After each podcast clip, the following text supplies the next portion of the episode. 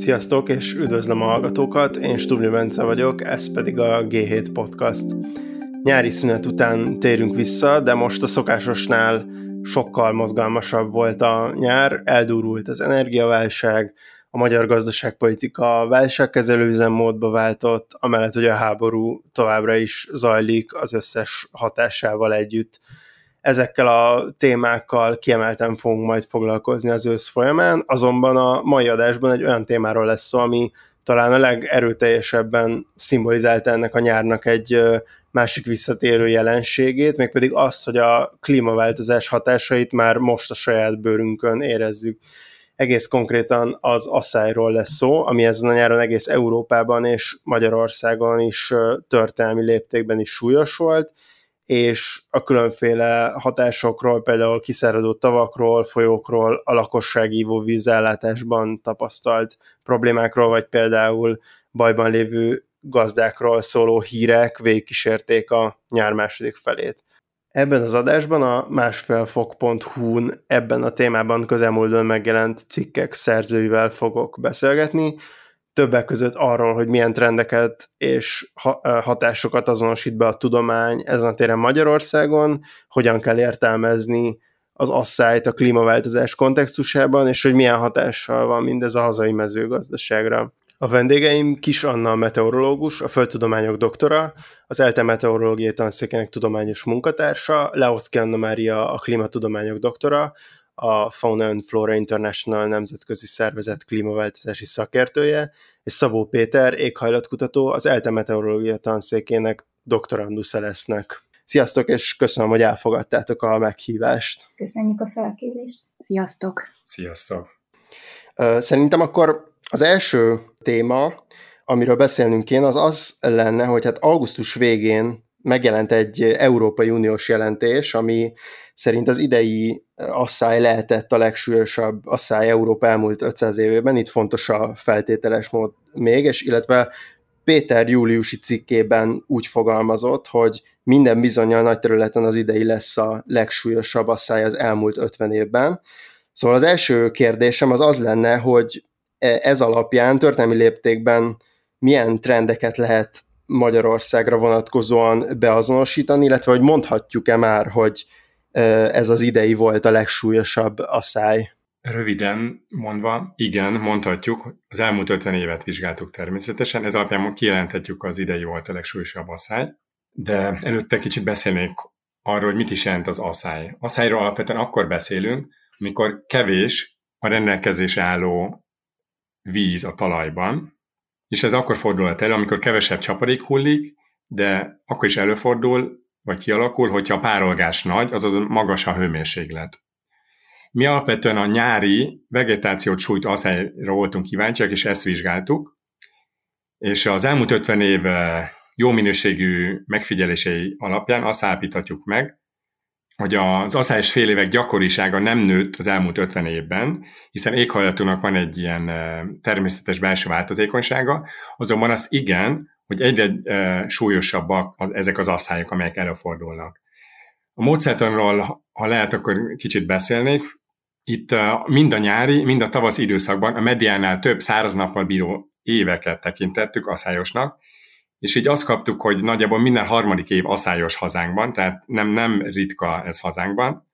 Ez a módszertan jó egyezés mutat bonyolultabb asszályindexeket vizsgálva, illetve akkor is, hogyha a száraz napokat például eloszlánk a csapadék összeggel, hiszen ugye alapvetően a száraz napok és a csapadék összeg hányados az, ami meghatározza egy asszály súlyosságát.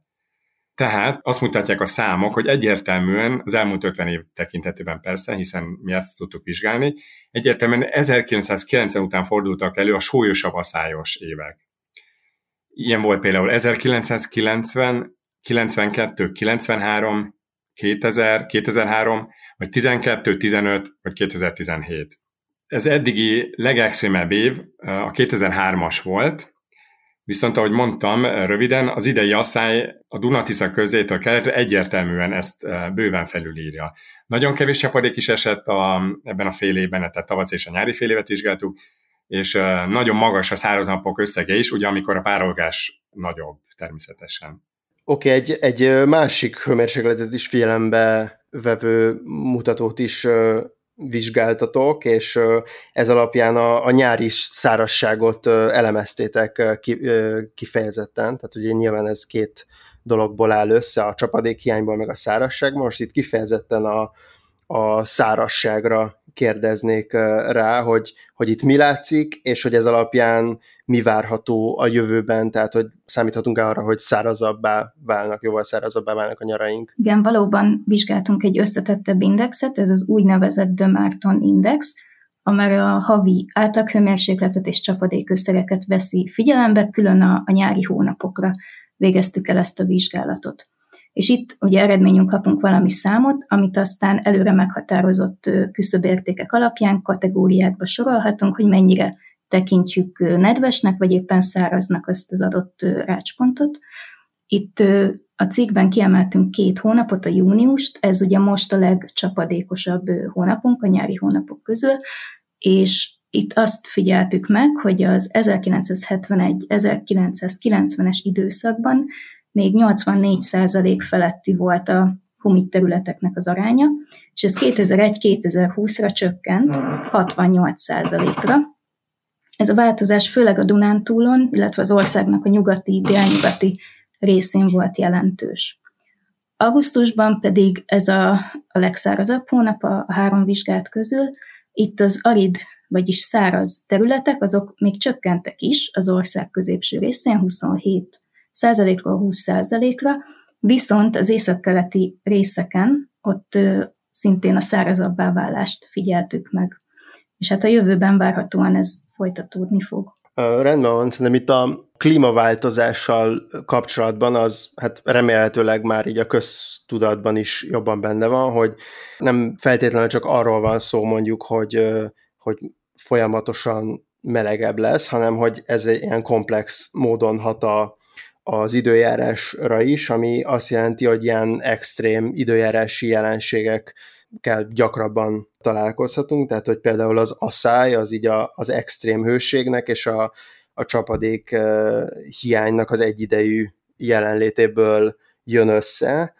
Ezzel is külön foglalkoztatok, ezekkel az ilyen extrém, szélsőséges időjárási eseményekkel. Erről egy kicsit beszéltek, hogy hogy így hogyan illeszkedik a, az asszály ezek közé, és hogy egyáltalán így mit, hogyan érdemes erről gondolkodni így a klímaváltozás kontextusában. Igen, ez valóban kulcsfontosság, hogy nem a klímaváltozás alatt nem egy folyamatos melegedést kell csak elképzelni, hanem valóban itt a kilengések is súlyosak lehetnek, tehát a szélsőséges időjárási események azok gyakorabbá, esetleg intenzívebbé válhatnak, és az is előfordulhat, hogy nem egy esemény önmagában extrém, hanem ezeknek az együttes előfordulása alakít ki olyan feltételeket, ami problémát okozhat. Ezek között többféle helyzetet megkülönböztethetünk, lehet olyan például, hogy egy előfeltétel az rontja a meglévő helyzetet, tehát például telített a talaj vízzel, és erre jön egy heves esőzés, akkor az nyilván károkat fog okozni, vagy mondjuk több tényező együttesen fordul elő. Itt gondolhatunk például a hőség és szárasság együttesére, ami hát egyrészt maga a hőség vagy hőhullámok az az egészségügyre nézve is terhelést jelentenek, a szárassággal kombinálva pedig ugye a, a hőség az például a vegetáció tüzeknek is kedvez, hogyha tüzek alakulnak ki, az rontja a levegőminőséget, ez pedig tovább súlyosbítja az egészségügyi hatásokat, ami amúgy is egy többletet jelent a hőhullámok miatt, tehát így összeadódnak a hatások, és hogyha ezek egyszerre fordulnak elő, akkor nagyobb károkat képesek okozni, mint hogyha külön tekintjük ezeket az eseményeket. Az is előfordulhat, hogyha időben vagy térben összefüggnek ezek, tehát mondjuk kidőlt fák blokkolják az utat, hogyha valamilyen vihar van, vagy mondjuk szél és heves csapadék, esőzés párosul, akkor ha mondjuk a tetőt megrongálja ez az erős szél, akkor nyilván a csapadék be tud esni a tetőn, tehát hogy nagyobbak lesznek összességében a károk. Itt Európában vizsgálatok szerint viszont igen a hőhullám és a kevés csapadéknak az együttese az, ami leginkább fenyeget. Jó, ez még annyit tennék hozzá, hogy mindezeket a számok is alátámasztják, tehát vizsgáltuk azt, hogy mennyiben nőtt a csapadék intenzitás, és azt láttuk, hogy a csapadék összeg a tavasz és a nyári időszakban nőtt ugyan az elmúlt 50 évben, miközben a száraz napok száma is növekedett. Tehát ez azt jelenti, ez az ellentétes trend azt mutatja, hogy az extrém csapadék intenzitás is növekszik, az a szélsőségesebb lesz a csapadék eloszlás térségünkben. A szélsőségesebb már, így fogalmazni. Visszakanyarodva ahhoz, hogy milyen komponensekből áll össze az, az a szej, itt a, a hőség kapcsán még van egy ilyen érdekes jelenség, ami, ami nyilván sok embernek feltűnt, ez, hogy, hogy sokkal gyakoribbak voltak ezen a nyáron a, a hőhullámok, tehát hogy amikor ilyen szélsőségesen meleg napok követték egymást. Erről egy kicsit meséltek, hogy, hogy ez, ez is kiemelkedőnek számított-e ilyen szempontból, és hogy, hogy mire számíthatunk egyébként most így hőség tekintetében, hogy a következő évekre vonatkozóan akár. A hőségre természetesen többféle definíció is létezik, hiszen más jelent egy spanyol embernek, illetve egy, egy londoninak a hőség, de mi a hazai Nemzeti Népegészségügyi Központ hőségriasztási kategóriát választottuk, ebből is pedig a harmadfokú hőségriasztást, ami azt jelenti, hogy legalább három napon keresztül a napi átlaghőmérséklet 27 Celsius fok feletti. Ezt neveztük tartós hőhullámnak, és ezeknek az előfordulását vizsgáltuk az elmúlt 50 évben szintén. Itt néhányan már valószínűleg még emlékezhetünk a legextrémebb 2012-es évre, Ekkor országos átlagban 8 nap fordult elő ezekből a tartós hullámos napokból, 18 pedig az Alföld közepén. Az idei számokat annyira nem tudom, de nagyon közel lehetünk ez az extrém 2012-es évhez a hőség tekintetében.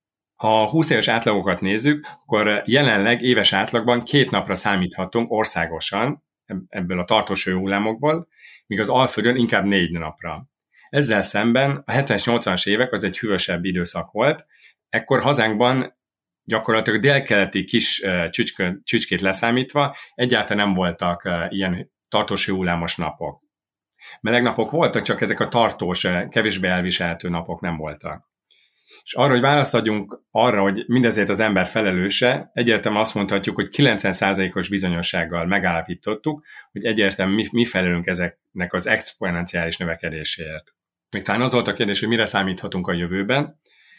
A pessimista forgatókönyv szerint, ami ugye megegyezik a jelenlegi üvegházas kibocsátásokkal, a modern eredmények azt jelzik, hogy a század közepi után, közepe után ez a forgatókönyv jelentősen el fog térni az optimista, az a zöldebb jövőképtől, és azt láthatjuk majd, hogy a jelenleginél, ugye éghajlati skálán beszélünk természetesen, ami 20 éves átlagokat jelent, a jelenleginél 12-szer több hőhullámos, tartós hőhullámos napra számíthatunk majd a század végére, azaz lefordítva a számokra, ugye azt mondtam, a jelenlegi két év helyett, majd hú, bocsánat, két nap helyett inkább 20-21 napra számíthatunk majd a század végére. Ez az Alföldön éves átlagban eléri majd a 30 nap feletti értéket, ami azt jelenti, hogy az Alföld közepén és a nagyvárosokban egyes években gyakorlatilag nyár felén hullám lesz. Ezt akárhogy nézzük, nem fogjuk tudni elviselni, hiszen ez óriási megterhelés jelent majd a, a, az arra érzékenyeknek és a betegeknek. Ha viszont a zöldebb jövőt követjük, és áttérünk az optimista forgatókönyvre, akkor század végén csupán egy háromszoros szorzót jeleznek előre a klímamodellek. Ez is jelentős, de ez már inkább csak a legextrémebb 2017-es évhez fog majd hasonlítani. Egyébként ez, amiről itt zöldebb és jelenlegi kibocsátási szint melletti jövőként hivatkoztál, ez úgy nagyjából hozzávetőlegesen milyen felmelegedést jelent, vagy tehát hogy lehet-e nem tudom, két Celsius fokos, vagy, vagy, vagy ilyen adott, vagy meg, meghatározott Celsius fokos felmelegedést rendelni ezekhez a szenáriókhoz? Tehát mondjuk a zöldebb az, az mit jelent? Az a, az, a, az a két Celsius fok, azt hiszem, az, az nagyjából most egy ilyen optimista szenárió lenne. Itt mondjuk magyarországi adatokat tudnék mondani, vagy szóval a Magyarországra vonatkozó klímaszimulációk közül, hogyha igen, a pessimistát nézzük, akkor ez azt jelenti, hogy a 21. század végére olyan 4-5 fokos melegedés várható, hogyha pedig ezt az úgynevezett zöldebb jövőt, akkor mondjuk olyan kettő és fél fokos lehet ez.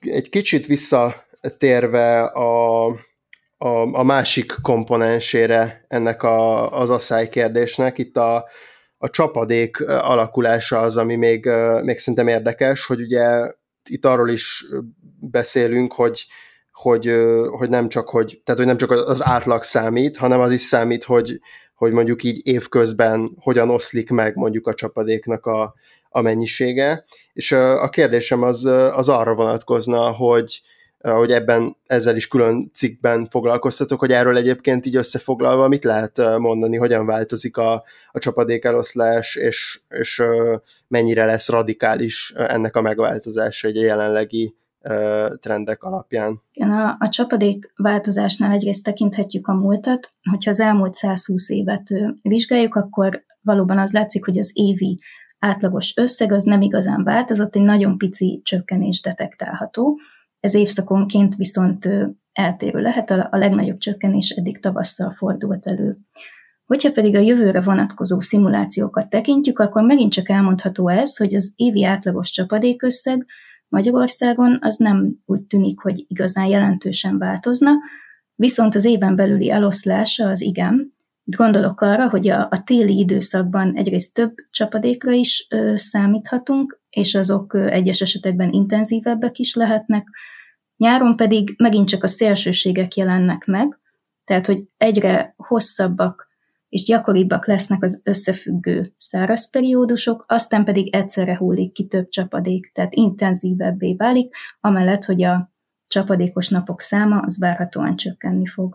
Mondjuk összegezve azok, azt, amiről eddig beszéltünk, és akkor visszatérve így arra, hogy, a, hogy az asszályjal kapcsolatos trendek azok, hogy, hogy alakulhatnak, hogy a jelenlegi kibocsátási trendek mellett itt, itt mi várható Magyarországon az asszályokkal kapcsolatban a következő évtizedekben, és hogy nyilván az is nagyon fontos, erről is sokat beszéltetek, hogy mondjuk az alföldel mi lesz, tehát hogy milyen regionális vonatkozásai lesznek ennek. Így van, hogy Anna is említette, a csapadéknak van egy nagyobb természetes változékonysága, tehát azt mutatják a klímamodellek, hogy továbbra is lesznek csapadékosabb és aszályosabb nyári és tavaszi félévek, viszont a pessimista forgatókönyv szerint a jelenlegi 20 év alatt előforduló három helyet négyszer számíthatunk majd súlyos asszályra, a 21. század másik felében, azonban, hogyha zöldebb forgatókönyvre térünk át, ez a szám inkább csökkenni fog, és inkább kettő súlyos asszályos évre számíthatunk majd. És persze nem olyan nagy különbség a kettő vagy a négy, de azért mégis uh, számít uh, majd a, az alkalmazkodás tekintetében. És hogyha figyelembe veszük azt is, hogy a pessimista forgatókönyvhöz uh, nem csak súlyosabb aszályok tartoznak majd, hanem magasabb hőmérsékletek is, akkor az aszályok még inkább súlyosbodni fognak a pessimista forgatókönyv szerint. És ezt a jövőt úgy hogy, hogy majd el kell kerülnünk.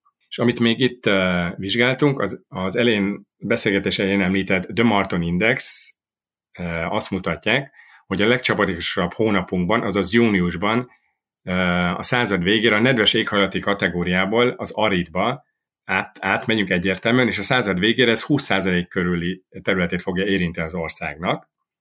Júliusban is hasonló számra számíthatunk, azonban augusztusban ez az érték már 50% körül lehet, ha nem fogjuk vissza az üvegházás kibocsátásokat.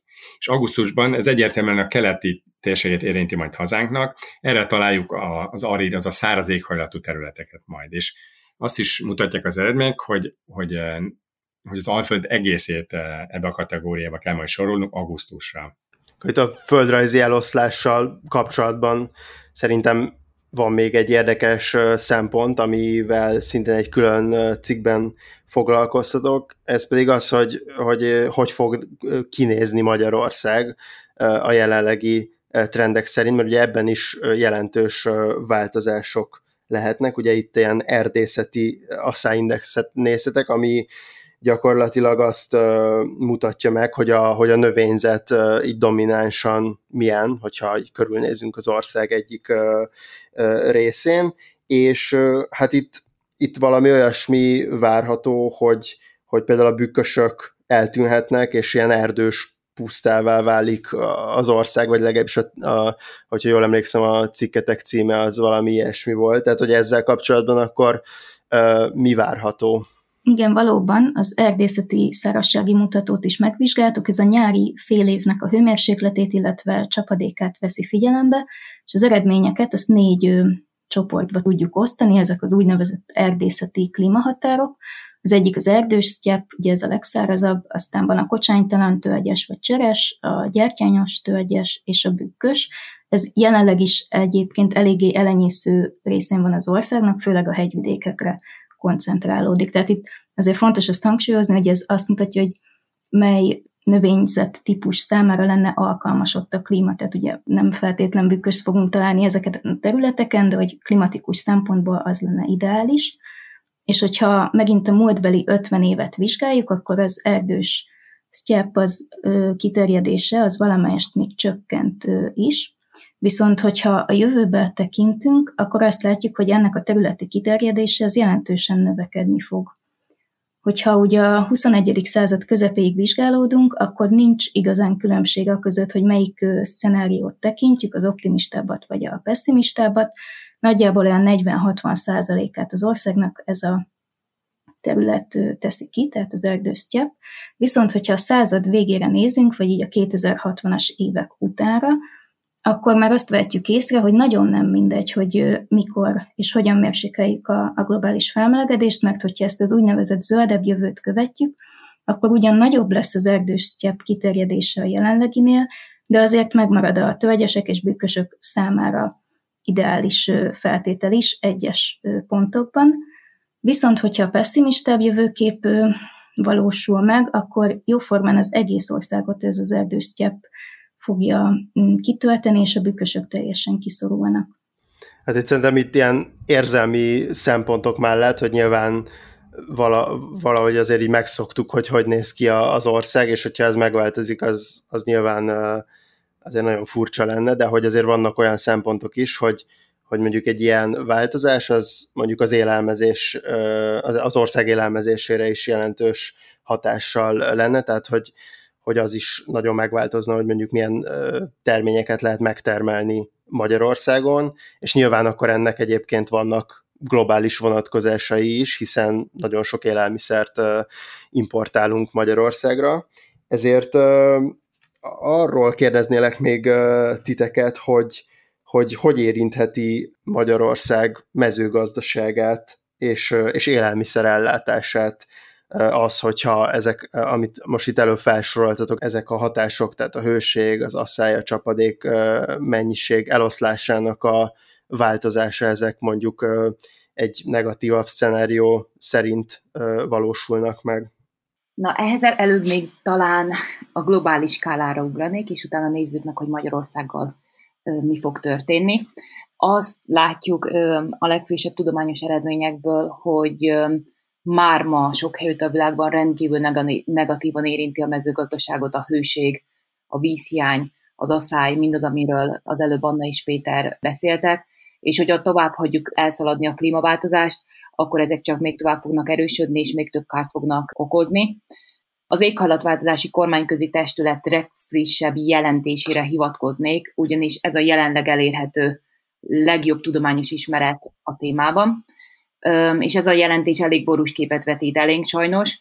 A pessimista éghajlati forgatókönyv szerint a jelenleg művelésre alkalmas területek körülbelül egyharmada az évszázad végére arra alkalmatlanná válik, az egyre nagyobb hőségé és úgy általánosságban az egyre szélsőségesebbé váló időjárás miatt. És bár ugye az országok már rengeteg ígéretet tettek a nemzetközi klimatárgyalásokon a kibocsátások visszafogására, ha viszont azt nézzük, hogy mekkora mennyiségű üvegházhatás, gá, üvegházhatású gáz kerül a légkörbe évről évre, akkor még mindig a pessimista forgatókönyv mentén haladunk sajnos. Kutatók azt is megvizsgálták, hogy ha ezen pessimista forgatókönyv mentén halad a világ, akkor várhatóan mi fog történni az emberiség élelmezése szempontjából legfontosabb négy gabonanövényjel. Ez a négy gabonanövény a kukorica, a búza, a rizs és a szója. És hát a kutatók azt találták, hogy ennek a négy növénynek a globális hozama akár 30%-kal is csökkenhet a század végére, és a legnagyobb vesztes a kukorica lesz, és egyébként Magyarországon is a legnagyobb vesztes a kukorica lesz, de még mielőtt erre rátérnék, még egy picikét a globális trendeknél maradnék, mert van egy, van egy olyan komponens, amiről talán kevesebbet szoktunk hallani, és ez pedig az, hogy nem csak a termés mennyisége fog csökkenni, de annak minősége is egyre silányabb lesz. És ez, ez tényleg aggodalomra ad okot. Ez azért van, mert a magasabb légköri széndiokszid koncentráció csökkenti a növényekben bizonyos tápanyagoknak a, a, a mennyiségét, így például kevesebb lesz bennük a fehérje, a vas vagy a cink, ez nyilván fajtól függően eltérő mértékben mutatható ki, és ahogy ugye egyre nő a légköri széndiokszid koncentráció, úgy a terményekben megtalálható ásványi anyagok és tápanyagok pedig egyre csökkennek, és a század végére akár 10%-kal is kevesebb lehet a tápanyagoknak a mennyisége bizonyos növényekben, és ezekkel összefüggésben pedig megváltozhat a terményeknek az állaga, a színe és az íze is, ez meg nyilván nem tesz jót az eladhatóságnak. Még annyit megjegyeznék talán, hogy, hogy mindezek tetejébe a melegebb és a párásabb körülmények, ezek kedveznek a kártevők és a korokozók szaporodásának, és az élelmiszerek is jobban romlanak, és vannak olyan termények, amik a melegebb és párásabb körülmények között több mérgező vegyületet tartalmazhatnak, ezeket a mérgező anyagokat gombák és baktériumok termelik, tehát ezek is mind hozzájárulnak ahhoz, hogy egyre kevesebb lesz a termény, és annak egyre rosszabb lesz a minősége, amire nyilván föl kell készülni. Magyarországi vonatkozásban annyit szeretnék megjegyezni, hogy a kukoricatermő vidékeken akár 60-80%-os visszaesés is várható a század végére, ugyancsak az IPCC, az éghalatváltozási kormányközi testület jelentése szerint, hogyha nem kezdünk el idejében alkalmazkodni a megváltozó körülményekhez, hát ekkora visszaesés még Európában, Spanyolországban várható, máshol nincs is ilyen nagy mértékű termés visszaesés más növényeknél, tehát ezért ez elég rosszul hangzik, de az egyre melegebb és szárazabb viszonyok nem kedveznek egyik fő gabonanövényünknek sem. Az Agrár Gazdasági Kutatóintézet számításai szerint, hát ez már egy jó pár éves tanulmány, de nem találtam ennél frissebbet. A búza hozama a század közepére 8%-kal, a század végére pedig akár 21%-kal csökkenhet, még öntözés, illetve fokozott műtrágyázás mellett is és hát a burgonyával sem jobb a helyzet, fél évszázad alatt szinte a tizedére esett vissza a burgonya termesztés hazánkban, úgyhogy hát sajnos nem igazán jók ezek a kilátások, hogyha ha nem kezdünk el alkalmazkodni.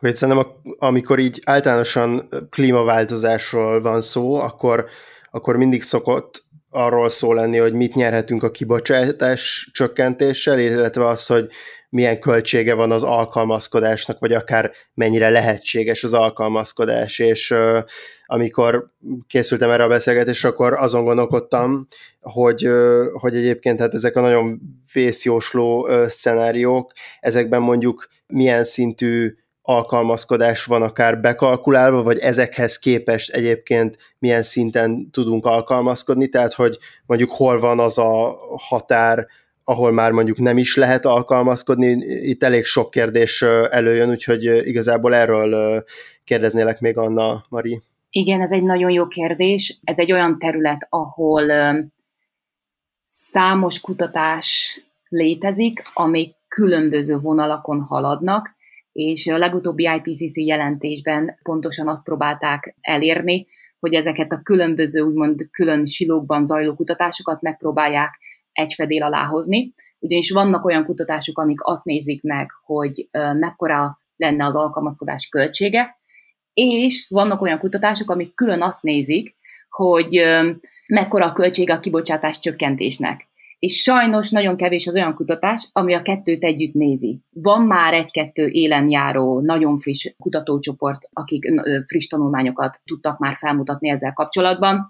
Ezek mind azt mutatják, hogy mindenképpen megéri a kibocsátások csökkentésébe fektetni, ugyanis, ahogy egyre inkább fokozódik a klímaváltozás, úgy egyre több gazdasági és társadalmi veszteséggel kell számolni, és a károknak és a veszteségeknek az értéke az egy ponton túl nagyobb, mint amennyit bele kellene fektetnünk abba, hogy megállítsuk a klímaváltozást. És itt még esetleg azt jegyezném meg, hogy ahogy ugye említetted, hogy nem mindegy, hogy, hogy mekkora klímaváltozáshoz kell alkalmazkodni, hiszen az alkalmazkodásnak is lehetnek korlátai, határai. Ez bizony így van, és ezért nagyon fontos azt látni, hogy minél tovább halogatjuk a kibocsátások csökkentését, annál nagyobb ára lesz az alkalmazkodásnak, és annál több lesz az elkerülhetetlen veszteség. Tehát ezért lenne nagyon fontos az, hogy a kibocsátásokat a gazdaság minden területén minél hamarabb és minél gyorsabban minimálisra csökkentsük. Értem, akkor még egy kicsit visszakanyarodnék így a, a magyar mezőgazdasághoz, erről már egy, egy kicsit beszéltél, de hogy akkor itt az alkalmazkodás szempontjából szerintem, szerintem érdekes, meg, meg ugye aktuális is, hiszen ezen a nyáron azért ez egy a politika szintjén is megjelenő téma volt, tehát hogy mit tudunk most arról, hogy a magyarországi mezőgazdaság mennyire alkalmazkodik a klímaváltozásnak ahhoz a szintjéhez, ahol, ahol most állunk, illetve a jelenlegi trendek alapján milyen fajta alkalmazkodás lenne Magyarországon a leginkább célszerű, vagy leginkább hatékony? Mm, hát sajnos Magyarországon a mezőgazdaság, alkalmazás, a, a mezőgazdaság alkalmazkodása még nem túl előre haladott de számtalan jó gyakorlat létezik. E, tényleg a jó hír az, hogy számtalan olyan alkalmazkodási stratégia van, amik már készen rendelkezésre állnak és, és bevethetőek. A leggyakoribb alkalmazkodási stratégiák közül felsorolnék néhányat. Ilyen például az ültetési ütentervnek a megváltoztatása a változó hőmérséklet és csapadékviszonyoknak megfelelően. Tehát például bizonyos gabona növényeket hamarabb, vagy, vagy esetleg később kell elvetni, attól függően, hogy, hogy mikor érkezik az asszályos időszak, valószínűsíthetően, illetve nyilván attól függően, hogy a csapadék mikor érkezik meg, a bizonyos fázisában a növénynek nyilván arra szükség van, bizonyos fázisában kevesebb csapadékra van szükség, ezt egy picit lehetne jobban finomhangolni. Fontos lehet az ellenállóbb növényfajtákra való áttérés, például szárazságtörő fajtáknak az előnyben részesítése, illetve a kórokozókkal szemben ellenálló fajtáknak a kiválasztása. Másik nagyon fontos lépés az a talaj nedvesség tartalmának a javítása. Ezt el lehet érni például takarónövényeknek az alkalmazásával, illetve mulcs alkalmazásával. Fontos lenne a víz visszatartása és a tározása is, például az ártereknek a helyreállításával, a természetes növénytakaró megőrzésével és helyreállításával, illetve mesterséges és természetes víztározóknak a, a, a létesítésével. Továbbá a műtrágyázás is, illetve trágyázási, valamint az öntözési módszerek javítása, finomhangolása, és egy nagyon, nagyon fontos alkalmazkodási stratégia. Emellett jó lenne, hogyha az ősi helyi tudást és hagyományos módszereket is fel tudnánk eleveníteni ilyen például az ártéri gazdálkodás, ami működött a múltban, az, az működ, működőképes lehet a jövőben is, ugyanis ezek a például az ártéri gazdálkodás, ez egy ökológiai szempontból hatékony módszer, és megóvja tulajdonképpen a természetes ökoszisztémáknak az integritását, ezáltal azok ellenálló, ellenálló képesebbek a klímaváltozás hatásaival szemben. És hát összességében elmondható, hogy nagyobb teret kellene engedni az agroökológiai gyakorlatoknak, ilyen például az agroerdészet, az állatállomány integrálása a szántóföldi rendszerekbe, akkor, ahogy említettem, ilyen a takarónövényeknek a használata, és a káros egészségügyi és környezeti hatásokkal járó anyagoknak a minimalizálása is, is ide tartozik. Még esetleg azt megemlíteném, hogy nagyon sokszor nyilván a mezőgazdaság alacsonyabb terméshozamához nagy mértékben hozzájárul a talajromlás is. Ez nyilván nem csak a klímaváltozás számlájára írható, hanem sokkal inkább a nem megfelelő mezőgazdasági gyakorlatoknak a, az alkalmazása, a kemikáliák és műtrágyák túlhasználata és összességében a túlművelés okozza mindezt, és ezért mindenképpen olyan módszereket kell találni az alkalmazkodáshoz, amik egyben a talajegészség javítását is, is segítik.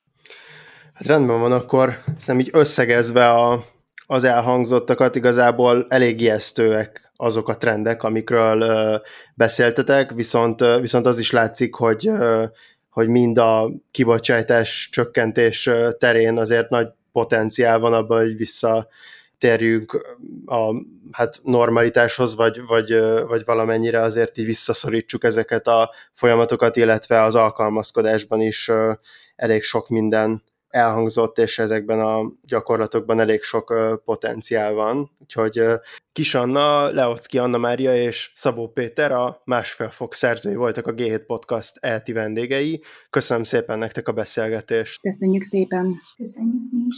Köszönjük a meghívást. A hallgatóknak pedig köszönöm, hogy itt voltak velünk, iratkozzatok fel ránk ott, ahol a podcastokat hallgatjátok, és hogyha tehetitek, akkor támogassatok minket úgy, mint hogy előfizetnétek a lapra a g7.hu per támogatás oldalon. Én Stubnya Bence, a G7 újságírója vagyok, a G7 podcastot hallottátok.